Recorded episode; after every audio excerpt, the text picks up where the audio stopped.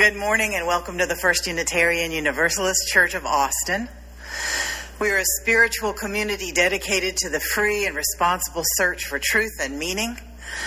And we're dedicated to being in right relationship with one another, with ourselves, and with our planet.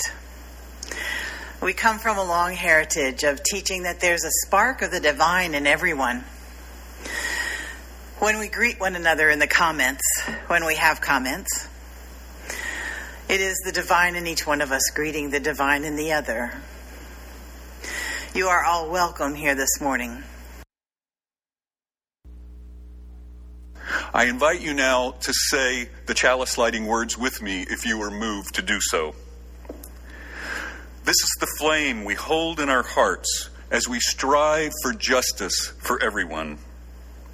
This is the light we shine upon systems of oppression until they are no more. This is the warmth that we share with one another as our struggle becomes our salvation. Our call to worship is adapted from American theologian and poet Thomas Merton. We are living in the greatest revolution in history, a huge, spontaneous upheaval of the entire human race. Not a revolution planned and carried out by any particular party, race, or nation, but a deep, elemental boiling over of all the inner contradictions that have ever been. A revelation of the chaotic forces inside everybody this is not something we have chosen, nor is it something we are free to avoid.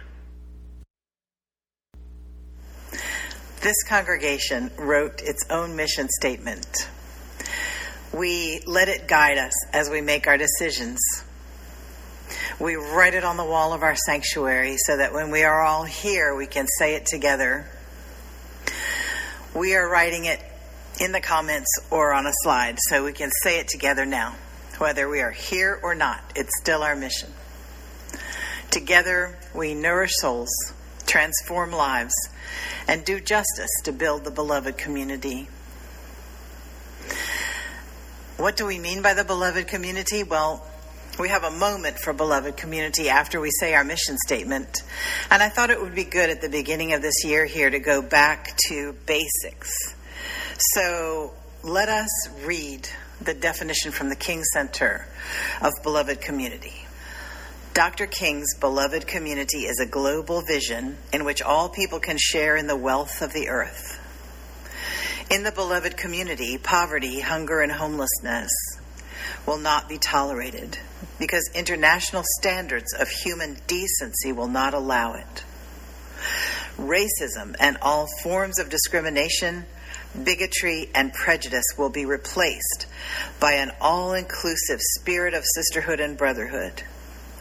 In the beloved community, international disputes will be resolved by peaceful conflict resolution and reconciliation of adversaries instead of military power.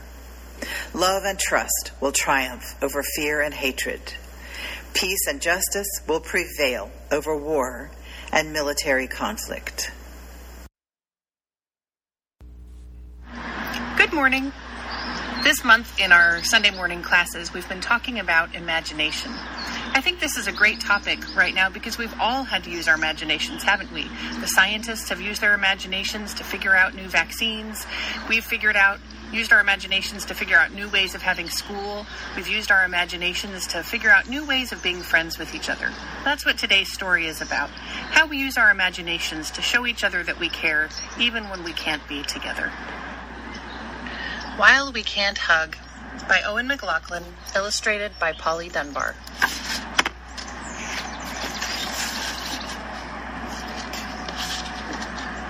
Hedgehog and Tortoise were the best of friends. They wanted to give each other a great big hug, but they weren't allowed to touch. Don't worry, said Owl. There are lots of ways to show someone you love them. Hedgehog tried a wave. That made Tortoise smile. Tortoise made a funny face. That made Hedgehog laugh. Hedgehog wrote a letter, and Tortoise wrote one back. And when Tortoise did a little dance, Hedgehog joined in too. Hedgehog blew a kiss across the gap between them. Tortoise saw it and caught it and kept it. And sent three back again. Tortoise sang a song, Hedgehog played along. Then they both painted pictures so that everyone would know that they were friends. Through rain and shine. They could not touch, they could not hug, but they both knew that they were loved.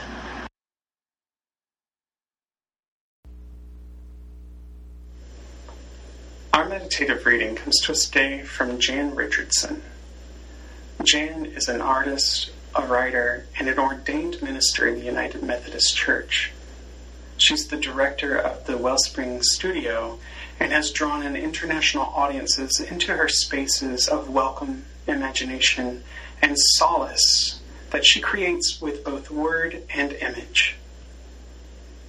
This piece comes from her book, The Painted Prayer Book, under the title Blessing in a Time of Violence.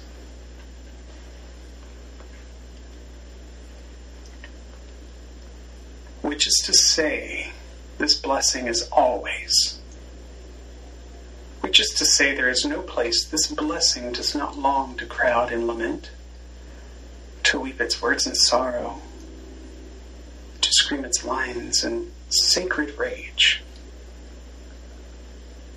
Which is to say, there is no day this blessing ceases to whisper into the ear of the dying, the despairing, the terrified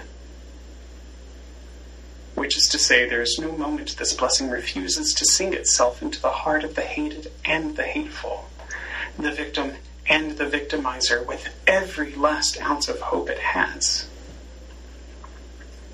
Which is to say, there is none that can stop it, none that can halt its course, none that will still its cadence, none that will delay its rising, none that will keep it from springing forth from the mouths of us who hope from the hands of us who act, from the hearts of us who love, from the feet of us who will not cease our stubborn, aching marching, marching until this blessing has spoken its final word. Until this blessing has breathed its benediction in every place, in every tongue. Peace. Peace.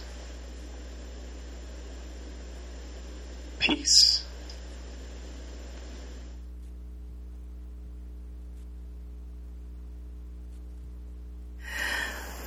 Let us now enter into a time of prayer and meditation where we can speak to God as we understand God or listen, or listen to our inner wisdom, or watch our breath come in and out of our bodies.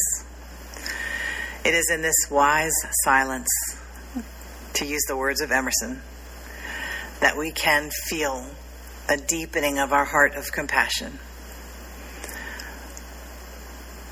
a clarifying of our mind, an increase in our wisdom. Let us enter into silence together.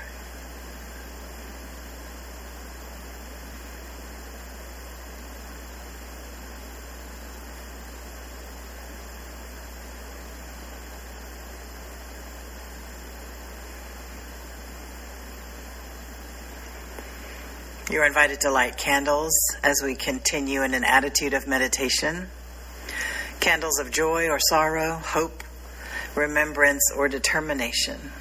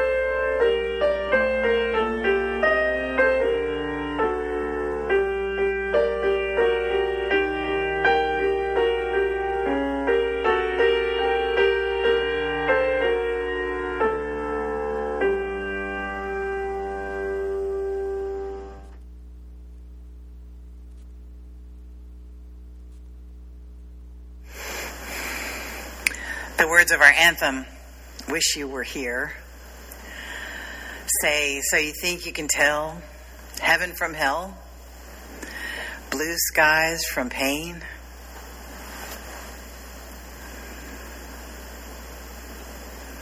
Can you tell a green field from a cold steel rail? A smile from a veil? Do you think you can tell? We're in a situation right now in our country where we've been told by the most powerful voice in the land that what you think is pain is really blue skies. It's great. We're going to take America back into that pain that was the 1950s and we're going to call it great because it was great for, for a few of us. How do you live in a place where the cold steel rail of tyranny is is hurting you? And yet you're told no no this is not hurting. This is the green field of freedom. In the book on tyranny 20 lessons from the 20th century dr timothy snyder says that tyranny comes gradually traumatizing some people and radicalizing other people by a constant fog of lies. The big lie, as Goebbels said, if you tell it enough times, it becomes the truth. The aim is either to make you choose whether you're going to believe the lie and become a believer, which splits the country into believers and non believers who judge each other or you just go limp and numb and say things like, oh, who knows what the truth is? Uh, who knows? Who cares?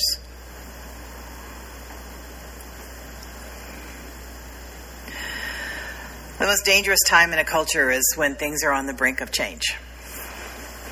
The forces of the status quo become vicious and desperate. Anyone who has worked with uh, battered women and battered men. Yes, there are some, it's a tiny percentage. And everybody knows that it's the time when you are leaving when the person becomes the most dangerous. Everybody knows that in a country that has been completely repressed, as soon as the government has some reforms where the repression lifts, that's the time when you're going to have revolution. I was just letting myself start to celebrate the victory in Georgia. For me, that was a great thing to see that um, my party that I love, um, not all of us are Democrats, but my party that I love was going to be able to get some things done in the Senate. And I was so happy. And my friends and I were all writing back and forth and texting and celebrating. And then Wednesday, this mob storms the Capitol. It was really hard to believe our eyes. And I I felt kind of whiplashy because my uh, normal way of handling things is the way of the dominant culture, which is to minimize harm and pain. That's my first knee jerk reaction, which I don't like. And I think, oh, it could have been worse, could have been a lot worse.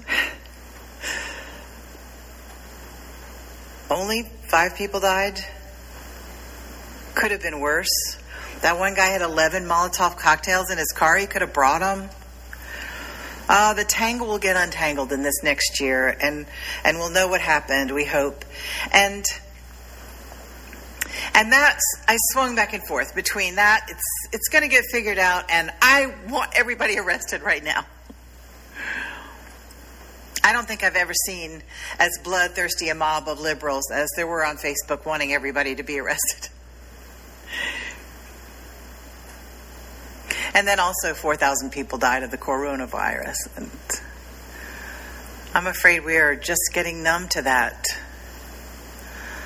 The, the whole world is in distress. The whole world is in crisis. And we have crisis on top of crisis. And, and people are acting out their their frustration and their anger and their entitlement and their trauma and and the atmosphere here in the US is where the big lies and where where repeated disinformation and cult behavior and the demand for cult behavior and conspiracy theories are just poisoning the minds of so many. And people are getting radicalized on the internet and they're getting radicalized as they talk to each other at rallies. And they're getting lied to. And really I think because this is the therapist in me. You have this this terrible ability to see both sides of somebody's behavior. I just think well who could blame them? I mean they're being fed drip drip drip this information for for years.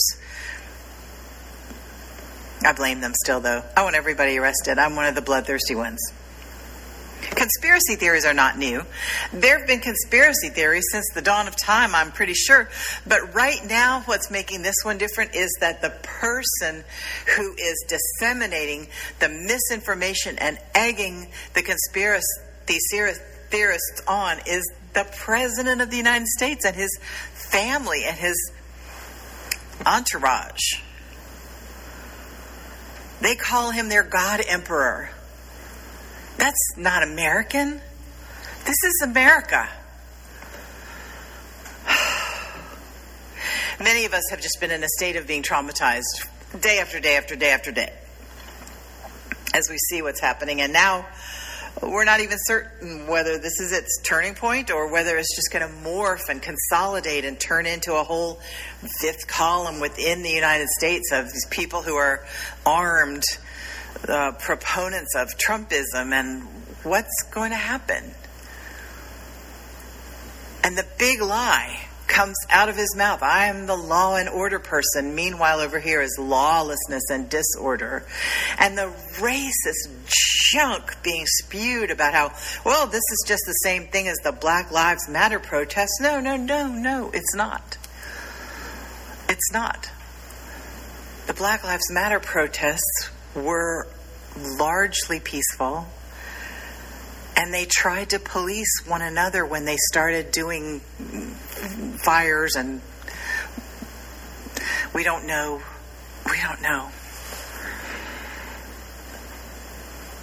What we do know is when you're a Black Lives Matter protester, the police meet you with force Remember the picture of the woman in Louisiana who was just standing there as the police were running toward her in riot gear and her dress was blowing in the wind behind her? Her dignity, her calm. She was taken away, charged with blocking the street. And these Trump supporters were met with um, less force than that, let's just say. It's impossible to even imagine black folk getting to that place in the Capitol in those numbers with shouting and flags and possibly being armed. So much about this time has just torn the veil off of the differences in our culture that our beloveds who are black and brown, native and Appalachian, knew for long years that this was the case. But those of us who had a little bit more of a coddled history, those of us who are part of dominant culture, those of us this culture was built to shelter, were kind of unaware. Or we had little moments of awareness when we go to the library or take a class. But everyone is aware now.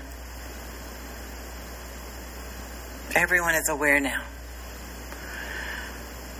And the big lies just poison us so much that when we have someone who's putting sentences together that are sane and that feel truthful, it's almost like a miracle. You know that feeling. What I want to say today is this a trauma response looks like this exhaustion, confusion, sadness, anxiety, agitation, numbness, dissociation, confusion, fight or flight chemistry, and blunted affect. Has anyone been feeling like that where you just find yourself sometimes just staring at the wall? Because you just can't process all of the things this quickly. Or you have so much to do that you just have to get the things done and there's no time left over for you to say, What in the world am I feeling? What in the world is happening? How can I hold on to this truth? How can I watch this sorcerer and sorcel these people with his words and his tone of voice and his fog of lies so that they can't even tell is it blue skies or is it pain? Is it a cold steel rail or a green field? What is happening?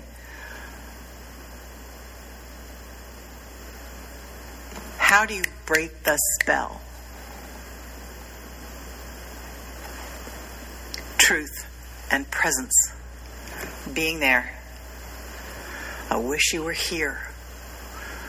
We can say to each other, How do you be here for somebody? And how do you be here inside the truth? One of the things that's going to start happening is that people are going to say, Well, we need to move on. We need to look to the future and not to the past. That is something people who are in privileged positions say. That is something people say who have not been deeply injured. Why are you still talking about that? Let's move on. Are you still in pain? Don't you think you should be over it by now? Let's just face the future. Let's move on, is the voice of privilege. We're moving into a new administration. I hope the way that they want to move forward into the future is by bearing witness to what we have just gone through for the past years. It didn't start with Trump, it started long before that. What have we as a country, what have our black, brown, native, and Appalachian brothers and sisters been going through?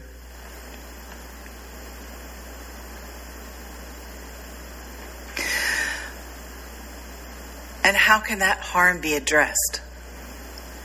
especially the harm to the formerly, uh, to, especially the harm to the peoples who were formerly enslaved in our country. The black folks here are the ones whose ancestors built our country. And the money from the sale of those people built our cities, northern and southern. There is so much trauma in our country that lies at the root of our country. So much wrong that has been done. We cannot move on without being here for the witnessing of that pain. If you are a person of privilege, you may find yourself being impatient with folks who are feeling their trauma. And let me say, you don't just feel your trauma in your spirit or in your mind, it's in the body. And so a trauma response can happen in the blink of an eye. Just overreaction or shutting down can happen in the blink of an eye because it's in your body. And so here's what I want to ask us to do. I I want to ask us to be here for each other and to tell the truth in love to each other. Name our experience and listen to another person as they name their experience and believe them. Don't minimize pain. I remember, I do the same thing. I was at work when the first plane, 9 11, crashed into the first tower. Someone called the office and said, There's a plane that just ran into one of the twin towers. And my first thought, I confess to you, was, Oh gosh, a little private plane. Uh, that happened before, right? That happened some years ago. And it wasn't until the second plane crashed in the second tower that the feeling changed. Oh, horror impossible to minimize that. I dropped everything and went home to where my younger child was there, sick, watching TV. Fortunately, he hadn't seen it yet. I was able to be there with him. We minimize each other's hurt and pain. It's our nature to say, "Oh, it's not that bad. Oh, come on, let's get over it. Let's let's move on." We need to, um, in the words of my colleague Erika Hewitt, we need to be present with one another's pain, and we need to linger in witness to another's grief and another's rage. Linger in witness. I'm pondering that phrase and saying that phrase to myself. That is what we need to do.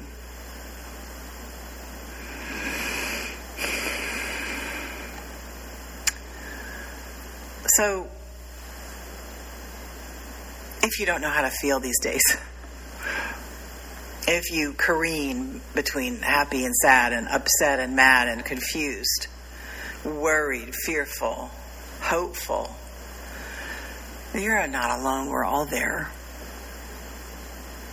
We're all there. What do we do?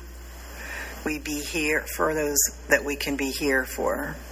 It's so hard when we can't be physically present with those we love and even those we want to nurture.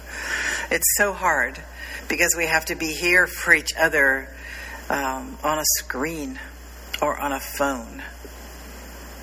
It's distressingly different. And it cuts off a lot of our avenues of comforting one another. Just a hand on another person's arm is such a comfort. And we have such a limited number of people we can do that for. Be here with each other, linger in witness. Let your heart bleed with another heart. It's not going to kill you, it's going to make you stronger.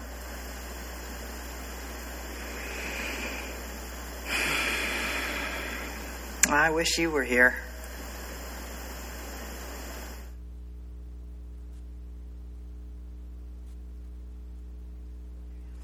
Let there now be an offering taken and gratefully received to support the mission of this congregation.